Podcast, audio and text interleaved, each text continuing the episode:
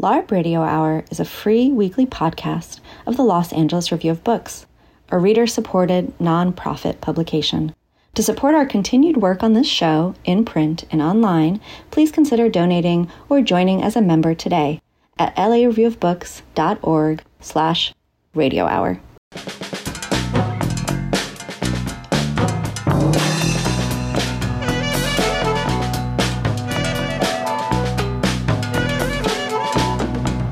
This is an LARB Book Club special episode of the Radio Hour.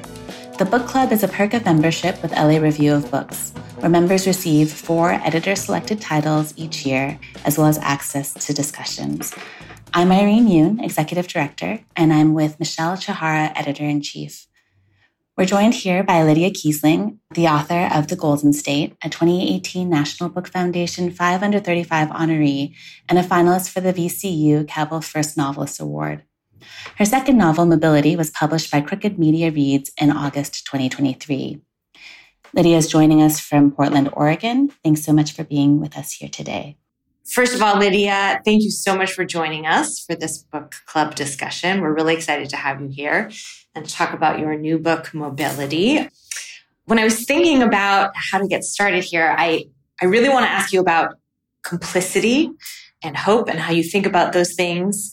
But before we get there, I thought I'd start with a kind of more basic process question that I kept having. Mobility is a novel that is about the oil industry, and it's also a kind of bildungsroman. It's a novel about Bunny or Elizabeth. And I was wondering if you could tell us which came first for you. Did you decide to write about oil and then Bunny appeared to you? Or did this character kind of come to you and then you came to oil somehow? Oh, it's my pleasure. Thank you. Yes, definitely. Bunny was the person who came to my mind first. So I was starting out, I think more than anything in the beginning, I wanted to write about the Foreign Service upbringing. I grew up in the Foreign Service, so that's the only place where Bunny's in my, you know, that's where we really share a lot of similarities. And so I was thinking about, I was trying to kind of capture that feeling of being a teenager and living somewhere that's unfamiliar to you having these very sort of mundane, basic, like age appropriate interests. And not, you know, there obviously are many teenagers who are much more kind of advanced and admirable than Bunny, but I wasn't necessarily one of those. Um, so I was thinking about someone like that, but someone who's also, you know, having this very like unique and interesting experience and has a lot of, you know, they're the obvious sort of like trappings of privilege that come from being able to travel around the world but it's it's a very kind of specific kind of privilege and i mean it more in the sense of just it's a gift to be able to go and see other places but and that's often how that is sort of narrativized those types of upbringings later on like oh yes yeah, such a you know rich rich upbringing like what a privilege to go and see all these places. But but i think anyone who's spent time in whether it's like foreign service or military or anything with a very specific sort of mission that is bringing you to other places that comes with a very specific culture. There's it's very insular in a lot of ways. And the older i get and the more removed i am from those years it is it's a kind of nostalgia i guess. And so i was thinking about that as i was entering middle age and sort of wanted to talk about that upbringing.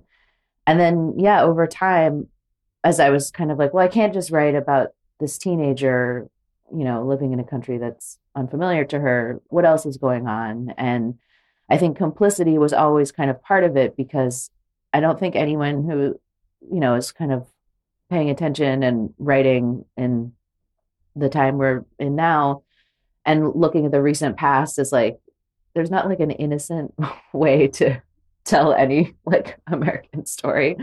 And I do think the novel is very much like a product of the time it was written in, which involved a lot of kind of reflection and sort of interrogation of systems. And then from there, the oil part that came next.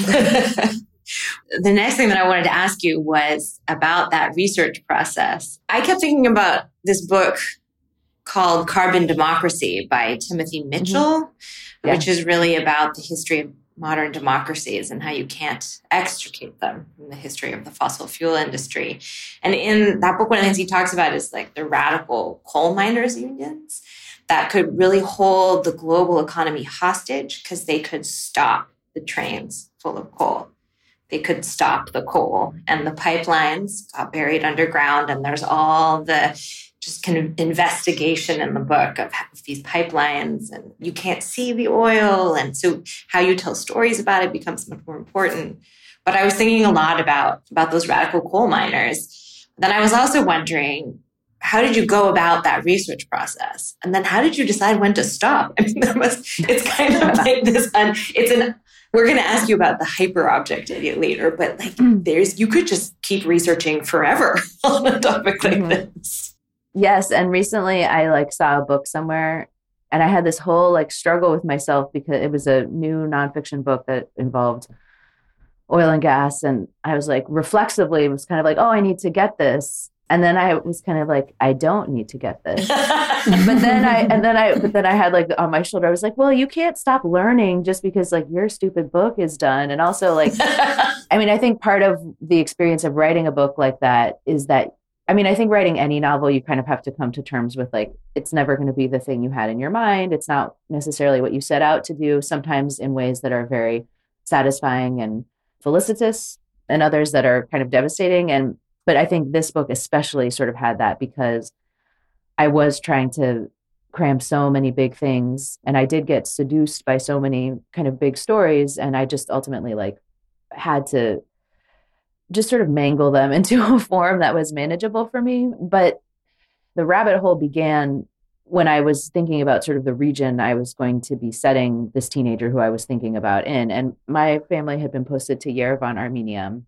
And so, you know, there was a way in which, like, oh, I could write about someone who lives in Yerevan, Armenia, you know, for a summer or two in high school. But I didn't really, I didn't want to write like auto fiction or something that was like really sort of straightforwardly memoiristic. And I had, through my other life experiences and grad school, knew more about Turkic languages and was reading about the Caucasus region generally. And obviously, Azerbaijan and Armenia have been in a decades long conflict. And so I was reading just sort of widely about the region, and the oil part jumped out immediately. And it became clear that the way, you know, the memories that I had of Yerevan of that time period after the collapse of the Soviet Union, this was in 1997 when we lived there and it was very poor and the infrastructure was very shredded. There had been like a huge out migration of people from the city.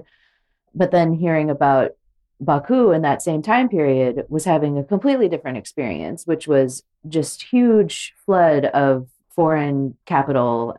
And in some ways you know it was going through the same political transition but then because everything was completely warped and different because of Caspian oil reserves.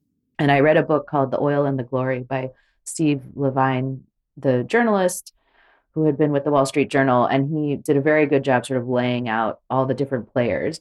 And so that's when my imagination was really captured and was like, oh, wow, there's so many stories here. And for a while, I was sort of like straightforwardly trying to like fictionalize some of those stories, which then the book does end up in a weird place where there's some people who actually are who are like very minor characters but are like based on real figures at the time but where you're like they don't actually meet the level of like true public figure but it must be weird to be them if they were ever to read the book. And be like i think this is like maybe me or like a composite of me.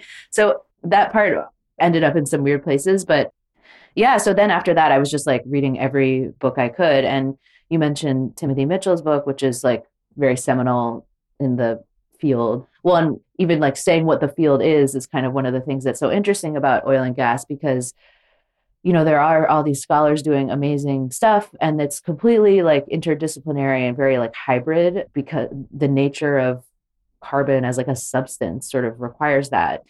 And i remember also i read the beginning to andreas malm's book fossil capital does like a very good job sort of laying out how fossil fuels have this very like instrumental quality in human history and in economics in a way that I was like, oh my God, this is so, you know, so everything I read like that was very like, oh, these are all these stories. But then again, it's so easy to get torn in so many different directions about how to tell the story. What is the story? And so then I had to really take it back and be like, well, the person that you initially cared about is this sort of vapid teenager who you, you know, empathize with in many ways, but also, you know, want to know what are you, what are your plans when you, what will happen to you as you get older? And what is it like to grow up in the neoliberal era?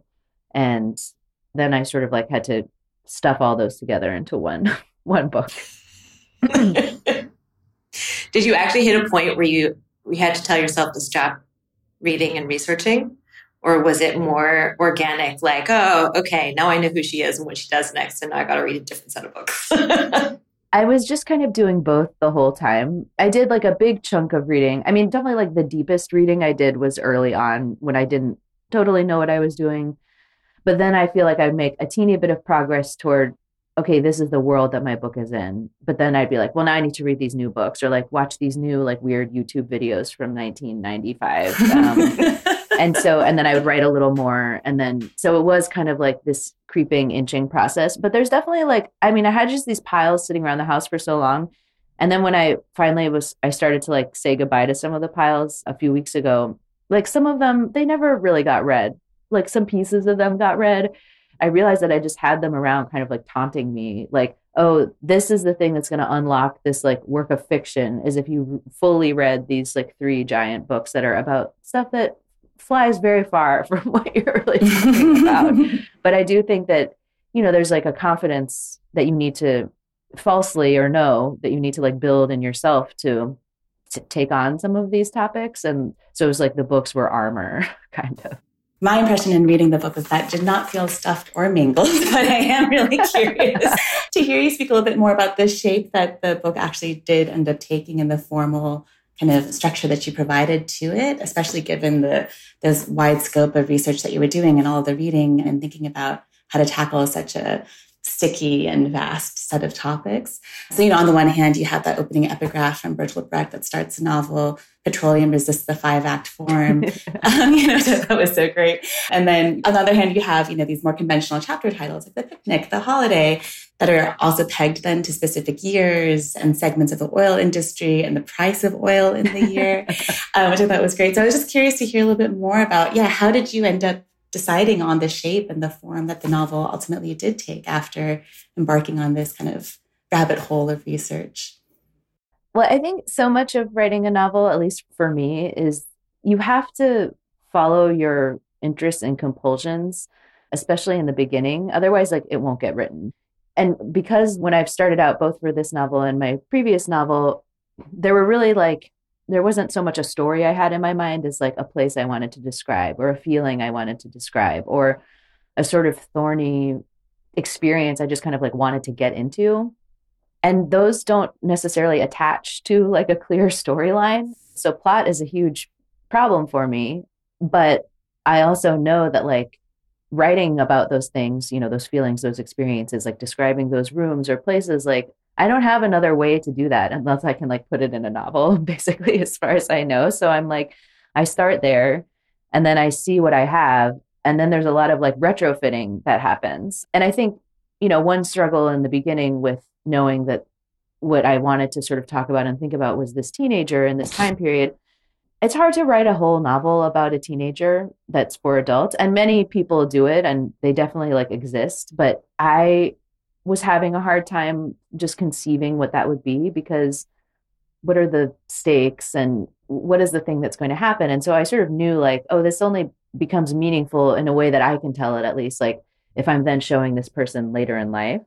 And basically i was so i was just kind of like writing this you know i began with her as a teenager then i was like okay i'm going to write some moments with her in her mid 20s something i was thinking a lot about as i was moving forward in life is like what is the experience of work? What do jobs look like for someone of this kind of background? What do we expect from work or career? And so basically i like ended up with a lot of pieces and then i had to figure out how to put them together. And i knew i think i knew about sort of halfway through i was like oh she has to work for an oil company. Like that's how this that's how this like has to happen.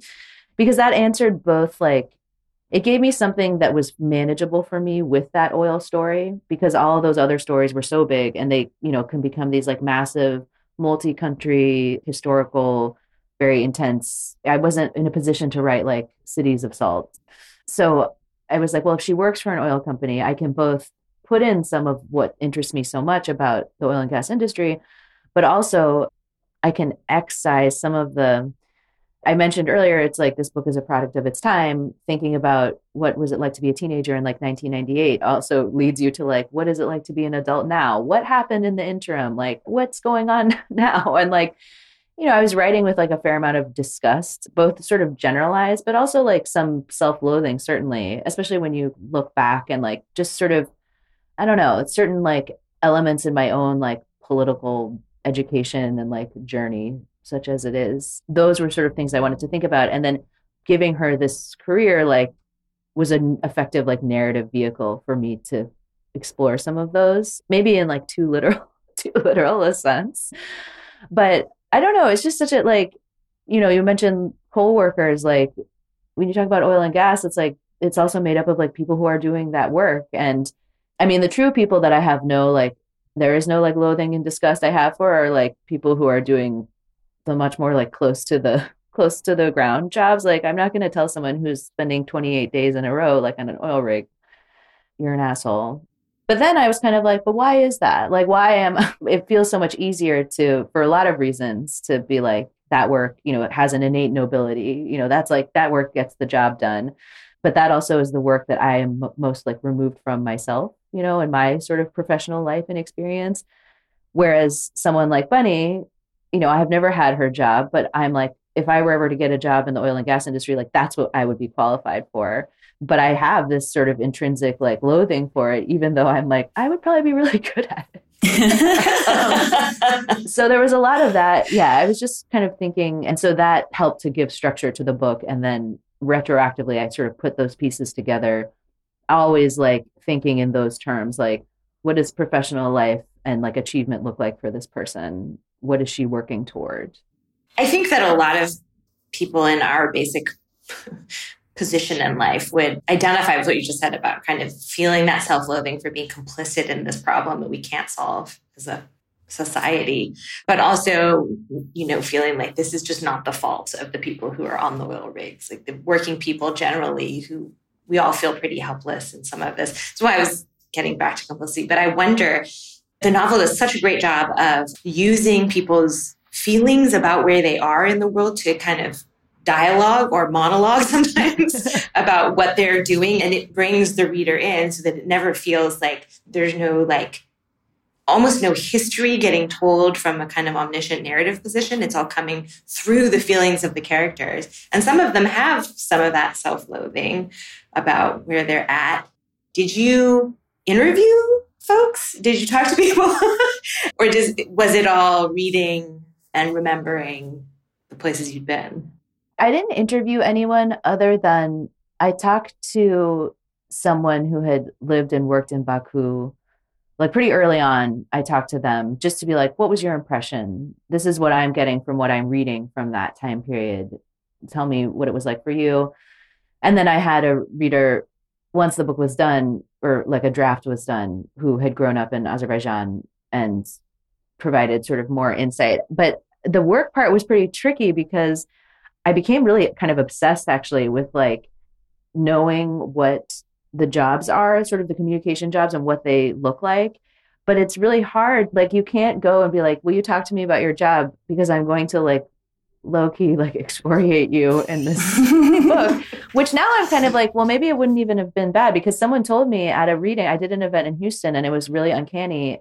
Someone after a young woman said, I just want to know if, who you talk to because I work for Exxon and this like was so similar to my experience and I was like shaken. like, I was just like, oh, okay. Well, I was also kind of proud of myself because I was like, well, it worked. Like I read a lot of LinkedIn, which is actually turns out to be hard because LinkedIn does not want people to use it as like a novel resource. They really want you to be like real and forging meaningful, like, verifiable connections. I read a lot of job listings. And then I realized I was kind of getting too hung up on that stuff and was like, no, I was a temp at an engineering company that did like hydrology and dams. So that when she's a temp before she moves over to the like oil company, that I was like, oh, that I just had that job. And so I was kind of like, you've had your own white collar work experiences where you're like not the subject matter expert, like you're the support. That's like most office jobs I've ever had. How different can they all be? um, and so I just was kind of like, all right, let me take these things from like LinkedIn and whatever, but also like I can I can also invent because I realized I was getting a little I was getting tied up just being like, well, what was the meeting like? And it's like, no, what is your narrative? What do you need to do to move this novel forward? Like, just write that part and hope that it stands up.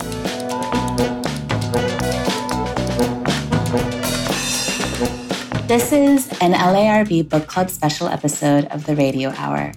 I'm Irene Yoon with Michelle Chihara. We're joined by Lydia Kiesling, the author of Mobility,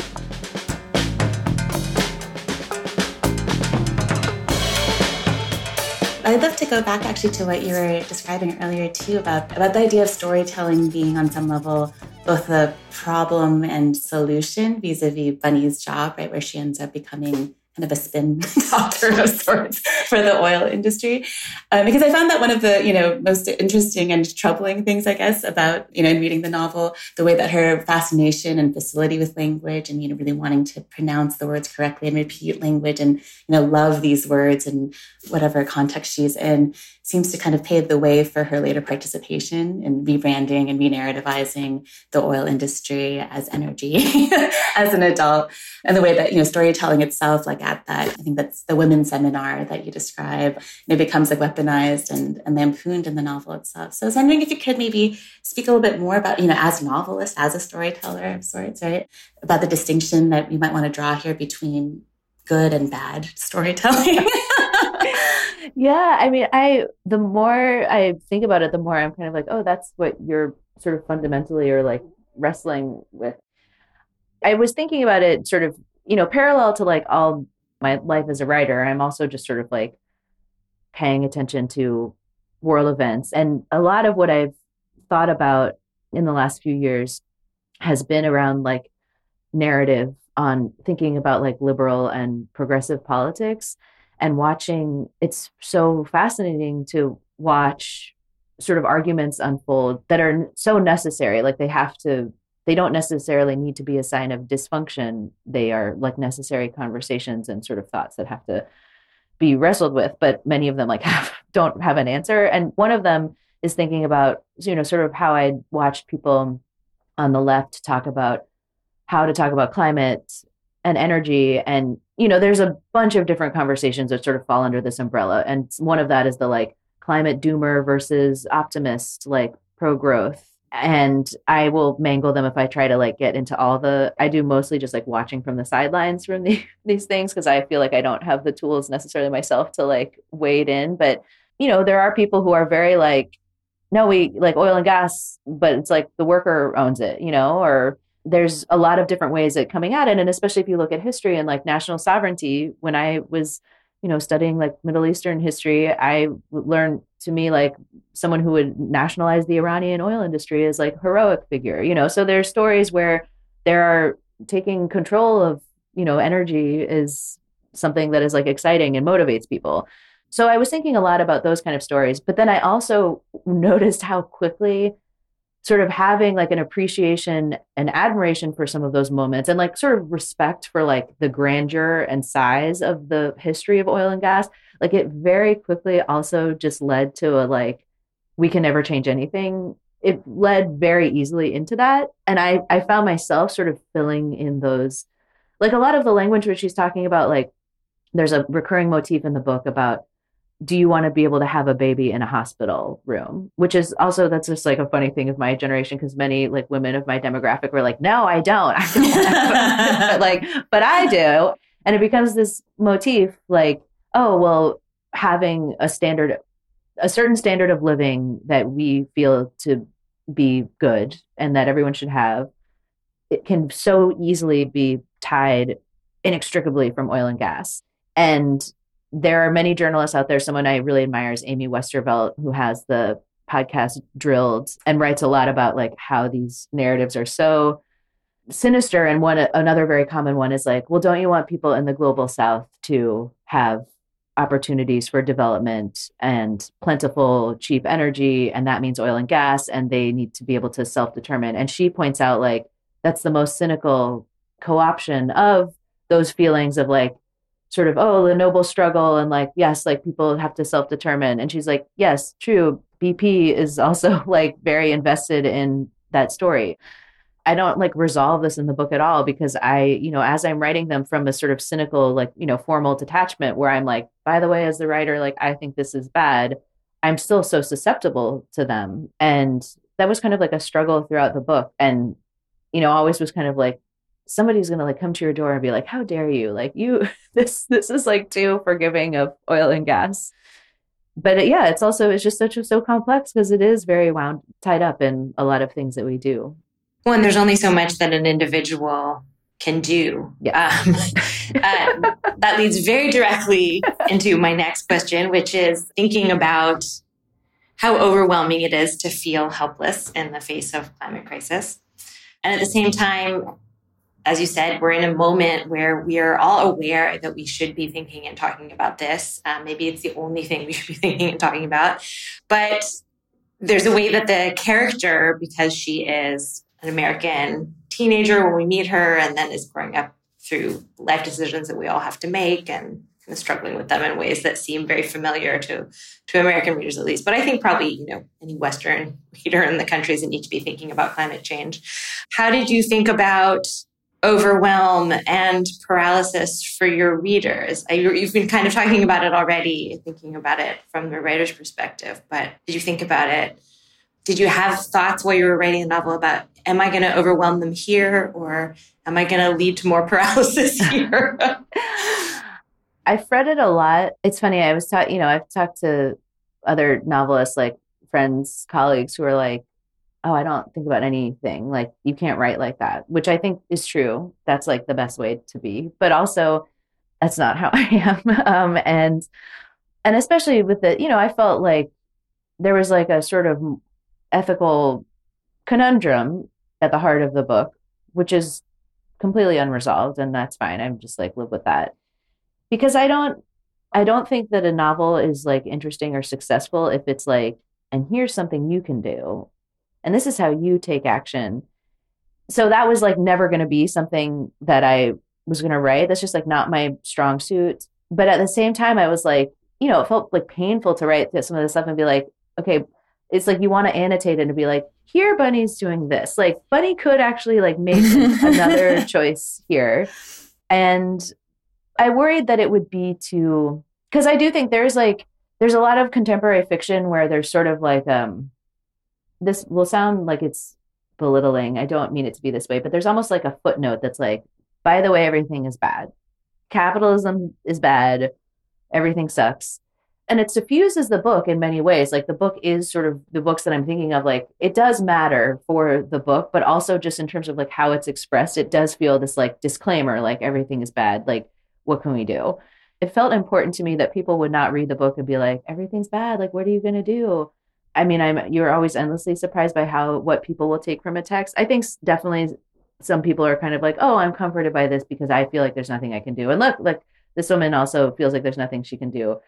But and then I want to be like, well, I made a huge mistake because like this woman is a different like you are this is a fake person that I made up like um but then I'm like but I wrote I invented and wrote this person so clearly like I'm wrestling with some of that in my subconscious as well, you know. So the book is writing itself in some ways that you're not like totally aware of. I think that's another reason so I felt like pretty determined that I was going to have like a lot of resources just at the back of the book sort of works consulted because even if you even if readers are like take issue with the way I presented it, or they're like, you know, this is like a work of complicity, totally fine. I'm like, okay, yes, like maybe my execution wasn't to someone's liking, but like these are the sources that inform my way of doing that. Like I learned a lot from them. I find them illuminating. And none of those most of the work cited are people who are very much like no there are things that we can do you know there are things to to change but but yeah, I mean, it's weird when you're writing fiction, it's like ultimately it is fiction and it is, but I definitely, whenever there's an article, like there was recently, I'm now not going to remember, but it might have been in like the Drift, Drift Mag or The Point, and it was about like contemporary fiction that's sort of not imagining like a new future. And some of the authors mentioned in it were very right. I mean, I think understandably, we're like, oh, sorry, I didn't like fix like our global economic system, like with my work of fiction that like, you know, 10 people are going to read or whatever. I totally understood that. But I also was very intrigued by the premise. Like, yes, like what do we want from fiction and what are policymakers were sharing like ministry for the future all over the place. Like this book tells us what we need to do. And, you know, so if it's going to be treated that way, or some books by some people are going to be treated that way, it does sort of lead you to think like, oh, maybe there is some responsibility that definitely is thorny. yeah, that was something I was really struck by actually in thinking about the different forms of optimism too that the different characters in the novel display. On the one hand, you have, you know, Bunny and francis to a certain extent thinking like, well, people will figure it out. Somebody else will figure it out. But then the kind of alternative, maybe optimism that comes from the idea that maybe if we do pay closer attention to some of these things, there are some possible solutions that we could come up with. I thought that the, the novel did such a wonderful job of really kind of threading the needle of that kind of ambivalence and the question of hope versus hopelessness in the face of all of this, for sure. Can I ask you, Lydia, how how's your hope versus pessimism going these days? Like, where are you at now, post mobility being in the world? I mean, I really think you have to live with like both at the same time.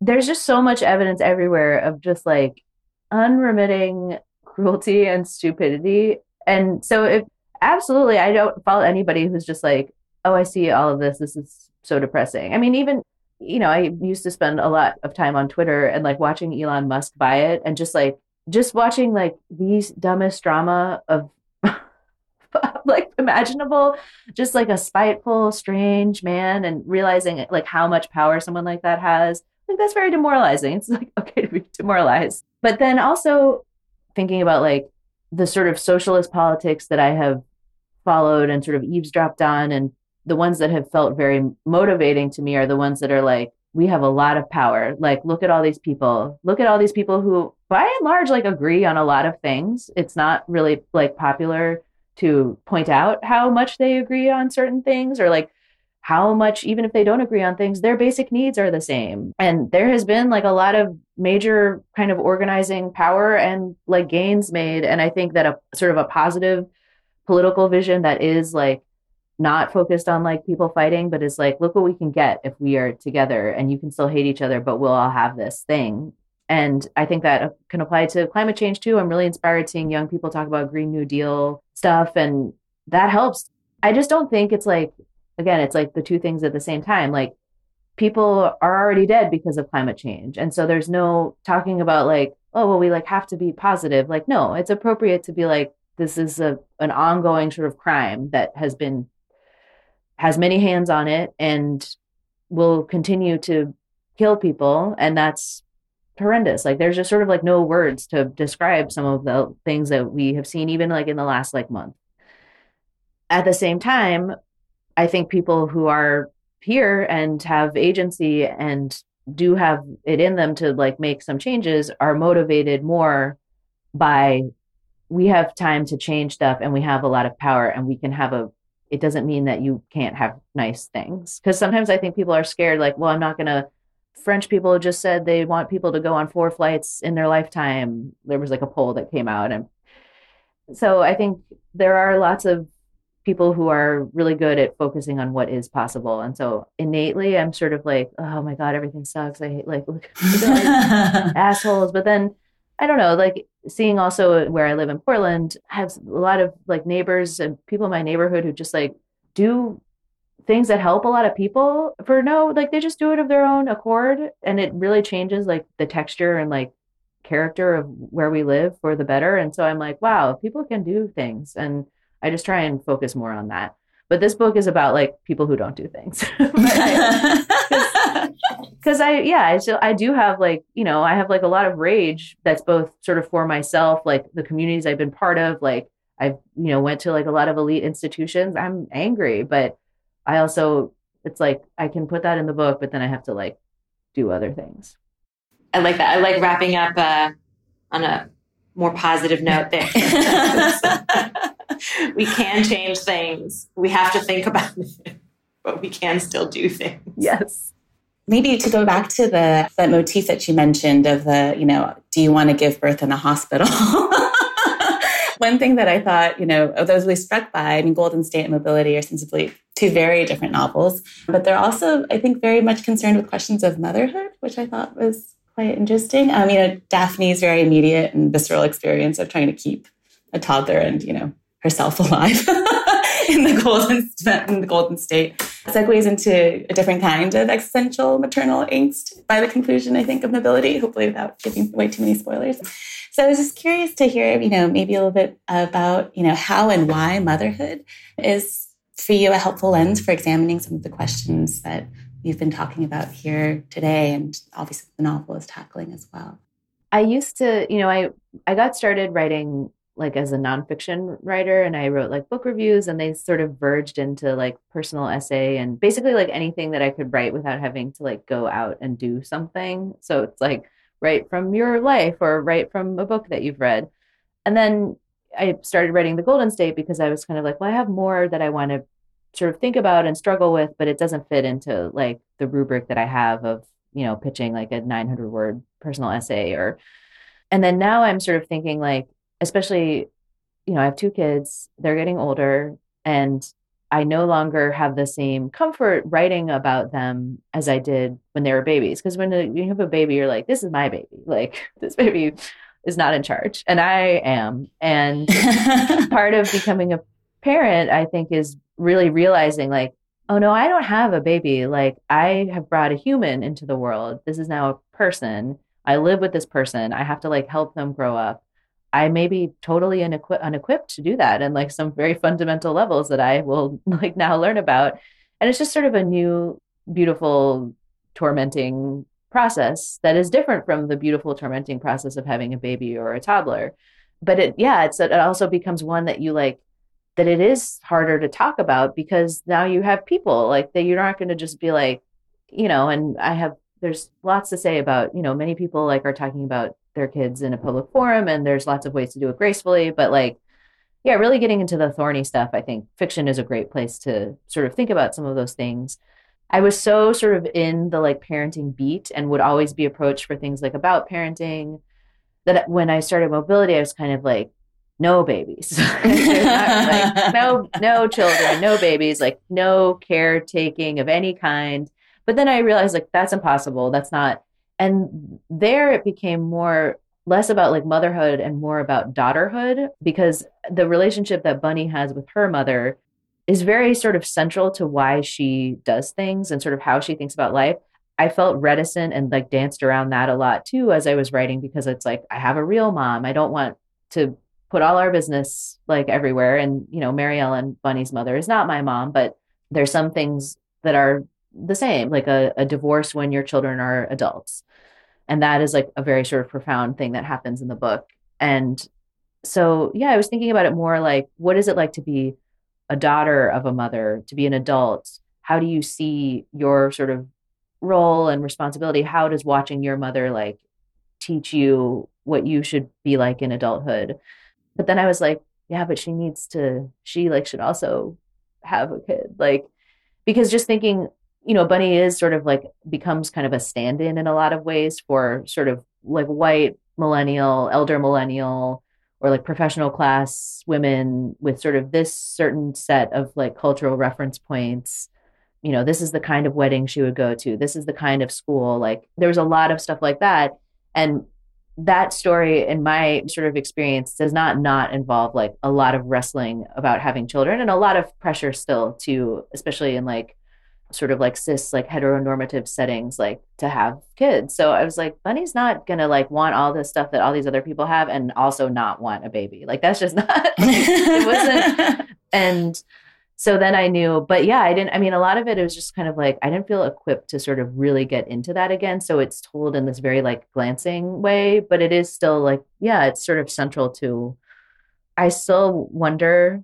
Bunny's still kind of mysterious to me too, which I think is important about your characters. Like you have to know them a lot, but then you also like you're just like, what are you doing?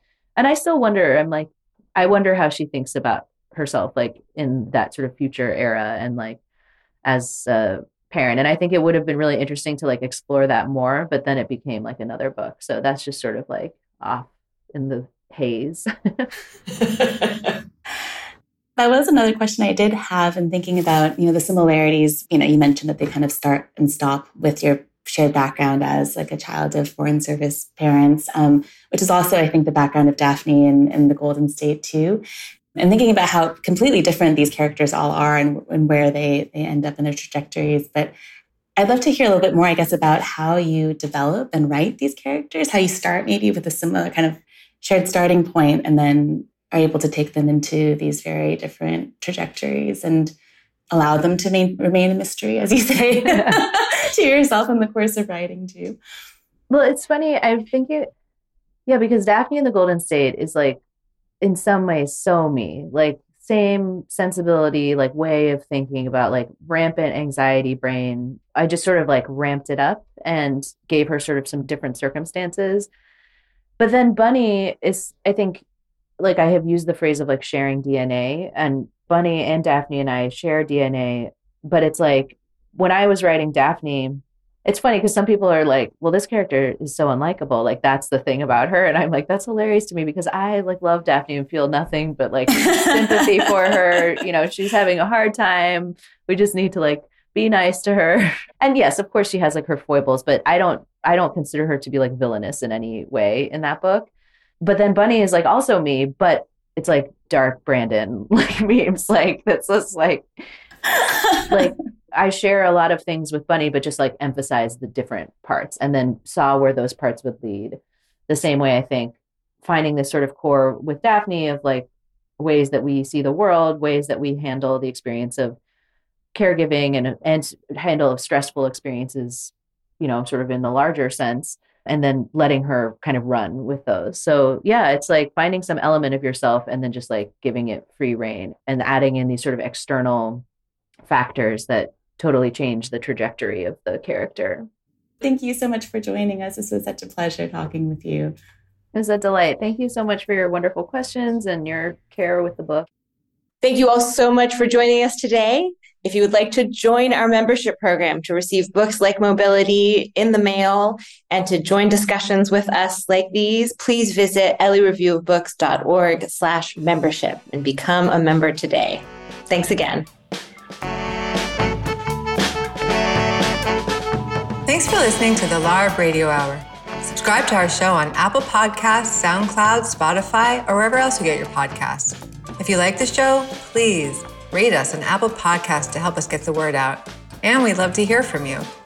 The producers at the LARB Radio Hour are Medaya Ocher, Kate Wolf, and Eric Newman. Our executive producer is Alan Minsky. Our sound engineer is Mateo Bain. Editorial production by Jake Levins. Our intro music was written and performed by Imogen Teasley Vaughton.